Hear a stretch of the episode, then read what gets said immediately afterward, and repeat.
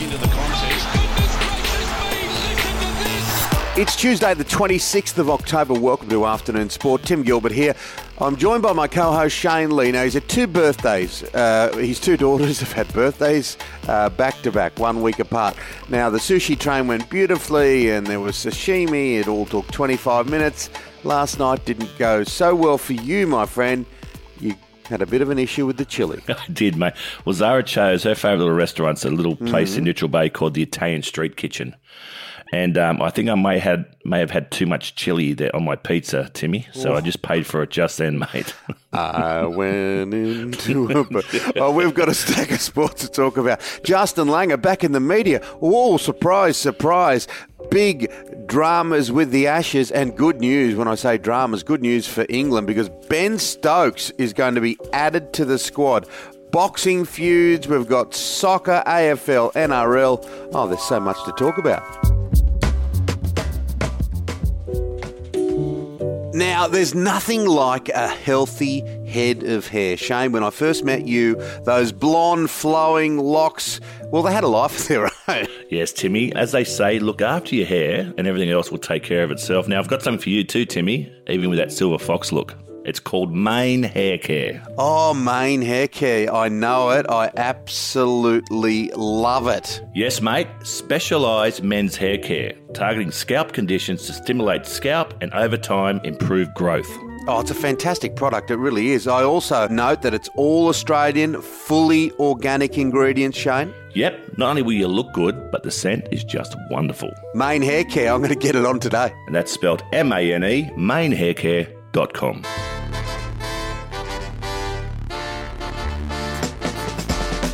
Now, Shane, is there any chance that Justin Langer might just go quietly in the background, coach this cricket team uh, every second week? Every and it's not him talking every second week, but there's something about him every second week. There is, mate. Um, you don't hear boo from a goose from him uh, when when we lose a match, but uh, we win a match and he's he's in the press again. Um, look, he was just sort of saying that he welcomed um, the whole sort of review uh, with the senior management and Cricket Australia. I can't really believe that. He said it was a humbling experience, um, and he really welcomed the process. But uh, yeah, I saw him slapping the back of uh, Maxwell after the first win and sort of mucking around um, with him in the in the in the dugout. And um, yeah, he seems quite jovial at the moment, but we'll see how this tournament pans out. But uh, yeah, I just don't like seeing the coach in the press all the time, and maybe that's not his fault. But uh, yeah, too much from him, and I want to see more from the players. Yeah, well, uh, look, I, I certainly don't sort of go with the whole view that there shouldn't be a cricket coach, but lots of old timers say, well, I don't know about cricket coaches. They should be, you know, the leadership be in the hands of the captains and then structure them. That, that's old school to the point where it just wouldn't exist anymore. But cricket coaches are different to football coaches and other sports. They do need to play a lesser role. Yeah, I, I agree, mate. And and as I said, mate, you don't want to see the coach commenting about personal sort of reviews and, and bringing it up and saying how he welcomed it. And, and clearly he was he was put off by this whole situation uh, and being confronted by you know a, a playing group now that has a lot more power than they used to have. And um, know, Justin's sort of got to take this on the chin, either get on with it and and start winning some matches. Otherwise, as I said before, mate, he won't be doing the job for that much longer. There's been drama between India and Pakistan politically. Obviously, um, we know that, and it spills over into cricket. For some time, they didn't play against each other, and uh, we've seen lots and lots of times, whether it be in Test matches or one days, where um, this this feud between the two countries bubbles to the surface, and it's happened again at the T20 World Cup. Yeah, it has, mate. Um, the rivalry between India and Pakistan is, is deep seated, mate. It goes way back. Um, as you said, mate, they haven't played against each other. They haven't toured each other's countries for a long time. Um, and then it was Pakistan's first win against India in any ICC World Cup. And they've really, really turned on the Indian fast bowler, Mohammad Shami. He's the only Muslim in that team. And they've really, really turned on him on social media, calling him a traitor and saying he's a disgrace which is really, really poor. This guy's been a fantastic um, player for India for, for many years. It's good to see some ex players like VVS Laxman from India coming out and defending um, Shami because, you know, it's not his fault he had a bad game. and But, uh, yeah, they're calling for blood in India, particularly on Shami. Oh, they can be tough, burning of effigies, and all Yep. sorts of things happen over there when it comes to cricket. But uh, yeah, it's not going to go away in a hurry. I still remember that 1996 World Cup match in Calcutta, and Clive Lloyd had to go onto the field. The whole thing got called off at Eden Gardens. So yeah, um, it uh, it- it's a difficult, difficult one in the world of cricket. That one now. Ben Stokes, the New Zealander, back for England. He is, mate, and um, really, really good news for the for the Poms, mate. He makes a massive difference to the balance of this England cricket team. Um, look, he's coming back from two finger operations, um, and he's having a he was having a mental health break too last season. Um, so he's all recharged now, ready to go. Um, I want to see the Aussies giving a little bit of chin music, mate, and test this finger out early doors. Um, yeah, so uh, but as I said, mate, he makes a big, big difference to the balance of that side. Oh, he does. He's an outstanding cricketer. And, and it plays to what you and I were discussing a few weeks ago, where we said that this squad that they've announced won't be the squad entirely No. as we watch it this summer because they've got Ben Stokes in the wings. He's already come in, and we've got other players playing in the Big Bash who I would be surprised we don't see a couple of cameos there. So they've got a pretty strong squad to pick from. Now, Shaun Marsh um, has. Uh, has risen again. He's he's been a funny old player, hasn't he? Been very very talented at times. At, at other times, looked very vulnerable. But uh, back uh, back at the top for WA. Yeah, he's a real enigma, Shaun Marsh. He has been throughout his whole career. He's he's played a lot, been given a lot, a lot of chances. Um, when you watch him bat, he, he can take down the best bowlers in the world. Um, and on his day, he is brilliant. Um, he just scored 89 out of 60 balls again at, at 38 years of age. He always puts his hand up. You always think, oh, gee whiz, maybe this is his year. And um, it sort of never comes to fruition. But um, he's still a very, very good player. And I think he's going to be playing for probably another four or five years in domestic cricket. What about the Australian Open? There seems to be mixed information in and around the whole unvaccinated situation. Novak Djokovic, they're calling him Novax Djokovic. And look, there's a little bit of this going on in rugby league, some interesting messaging coming out of, of the game of uh, NRL. But the Australian Open, um, what do you make of all this with this leaked email? Look, I think it makes sense. I think it's just going to be it's pretty common sense as well. Is um, the fact that this leaked email just sort of says that unvaccinated players will be able to um, participate, but they'll have to go through a two week lockdown and have regular testing every day, like players had prior to um, the vaccine coming in. Whilst um, players who are fully vaccinated will will be able to move around freely. So it's really really up to the individual here and. Um, yeah, I know what I'd rather be doing if I could come to all the way to Australia and be able to go to fantastic restaurants in Melbourne and, and walk around and participate, or get locked in your room for the whole time. I know which one I'd choose. Yeah, and that uh, that does make sense, doesn't it? Just Yeah. like uh, Yep. okay, there, there's that laneway, or there's that laneway. Yeah. You either take the green the green line or the amber line. Um, Mm. Yeah, it doesn't uh, make a lot of sense, does it? To um, not just come out here and do whatever you want. And what about Tom Brady? That six hundred and sixty-eight thousand dollar snub they're saying because the ball that went into the crowd. Tell me more. Tom Brady's 44 years of age. He's just reached another milestone. He threw a career record 600th career touchdown for Tampa Bay's uh, 38 to three win over Chicago. Um, but yeah, I, I think it was to do with with a, a ball that went to the crowd, and, and they got the ball back, um, and they've worked out it was worth 668 thousand dollars um, on the market, and so. Some uh, some punter in the crowd would be pretty disappointed now reading those numbers. Now, boxing, there's a feud, or there's a couple of feuds. Paul Gallen, Josh Aloiai explode. Well said, Josh Aloiai. I didn't know how to say that, uh, Timmy, but um, yeah, Paul Gallen. Well, what do you expect, mate? There's a fight coming up, so they're having a go at each other on social media. Who would have thought? Um, uh, Aloiai sort of saying that he wants to fight. Uh, I think it's six two-minute rounds, and Gallen said, "No way, I'm doing that against you, mate. You're an absolute flop." So the words are being exchanged prior to a fight. As I said, Timmy, who would have thought? Yeah, as long as Paul gets his uh, his cash, I suppose, at the end of the day. Now, uh, it, I can beat them. Barry Hall uh, is coming out with uh, fighting words. He- Look, he looks like a specimen, always has, hasn't he? Barry Hall, of course, a mighty AFL player, and he's uh, had a bit of a crack not only at Paul Gallen, but Sonny Bill Williams. Yeah, he has, mate, and um, he's been wanting to fight since he had that uh, the, the tied fight with Paul Gallen. Uh, he's been want, wanting to fight uh, Sonny Bill Williams. Um, at the time, Sonny Bill was sort of coming into full retirement from footy, and and Barry Hall saying, "Well, mate, that was two years ago. Now you said you were going to fight," and Sonny Bill goes, "Mate, I just want to get I want to get my training right first. So.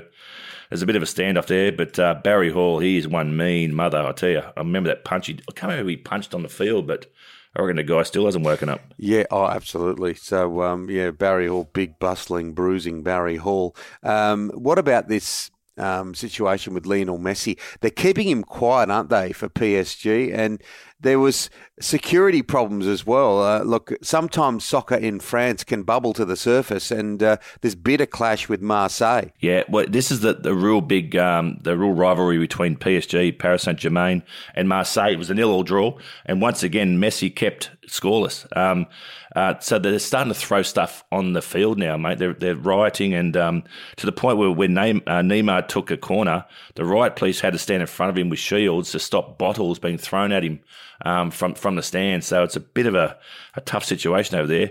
They pay these guys a lot of money. That doesn't mean you can throw stuff at them, but um, yeah, they, they want their pound of flesh. That's for sure. Yeah, I wonder what they're doing at Man United after losing five 0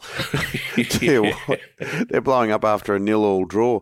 Um, yeah, so uh, look, I mean, I don't think he's going to worry too much. He still uh, pockets half the uh, GDP of a small yes. nation in the Pacific. Now, this is good news with the AFL because we saw the grand final, the Melbourne Demons' first grand final win since 1954, but it happened in Perth. It was almost to script that things were going to happen in an odd way for the Melbourne Demons, but there's now an opportunity for their legion of fans, and they've got many, many, many uh, Red Legs fans to celebrate it at the MCG. I know it comes a bit late, but still nice. Oh, it's unreal. And uh, uh, my in laws are from Melbourne, and they just sort of said the whole vibe down there at the moment is unreal.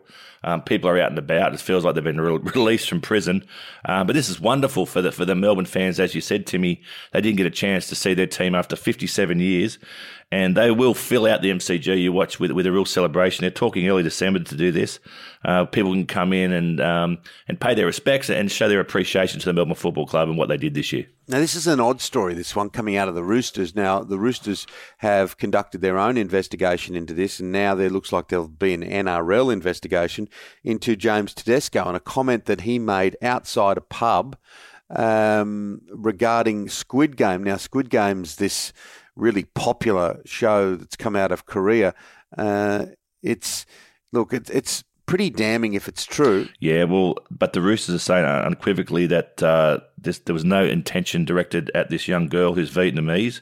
Um, she's claiming, alleging that it was um, James Tedesco who uh, used a Squid Game reference towards her, and he said he was purely talking about it with his mates. It wasn't directed at her. And James Tedesco, and he's a class act, so I, I, can't see him doing this. So hopefully it's just a miscommunication here, and um, the girl wasn't offended. Um, and James Tedesco didn't do anything wrong. So uh, I think we hopefully we just move on with that one. Yeah, it would certainly seem out of character, that's for sure. Definitely. Now, uh, a bit of Formula One news. Australian driver Daniel Ricciardo looks like he's got a new girlfriend. Is he struggling, isn't he? Oh, mm. Ricciardo. Well, he's dating, um, well, allegedly dating the the, uh, the daughter of a former uh, Formula One driver, um, Gerhard Berger. So it's Heidi Berger.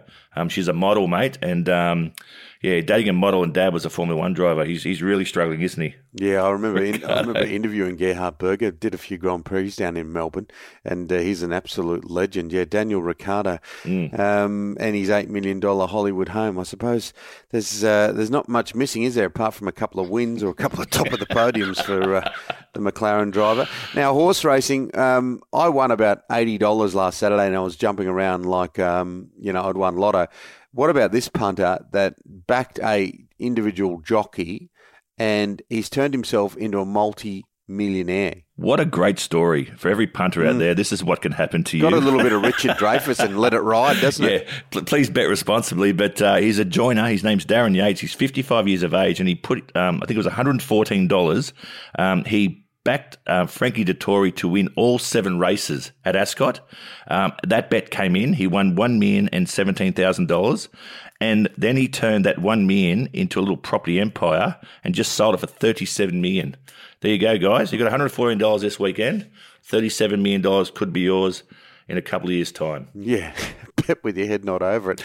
Uh, that that that is just an extraordinary. Uh, it was it was his time to shine, wasn't it? Um, but uh, $114 turned into that kind of story. That can happen, but it can go the other way, and it can go the other way in a pretty drastic way.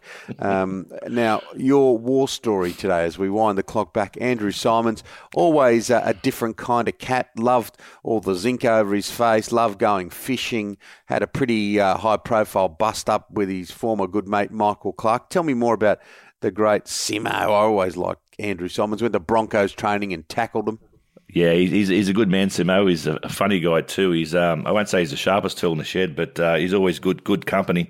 Um, it was at the Cricket Academy in 1994, and we had a boxing session with a then um, boxer, local boxer who fought for an Australian title. His name was Robert Crouch, and we'd we'd fight with him every week. And he sat us down one day. Rod Marsh was our head coach, and sat us down and basically said before his big fight, for two years he gave he abstained from sex. He didn't drink. He didn't eat any junk food and he went and had his fight two years and lost in the first 14 seconds. Goodness. And Rod Marsh said to him, you know, guys, what, what's your take on that? And Andrew Simon said, just keep rooting and drinking, I suppose. Goodness gracious me. Most married blokes are preparing for a fight. Um, good to talk, Shane. We'll do it again tomorrow. Got you, Timmy. That's it for afternoon sport today. Make sure you hit follow or subscribe wherever you listen. A big thank you to our sponsors. Yeah, wonderful sponsors in Mane Hair Care. That's M A N E, manehaircare.com. And the man himself, our great producer, Dan McHugh, back tomorrow with your daily dose of sport. We'll see you then, guys. Take care.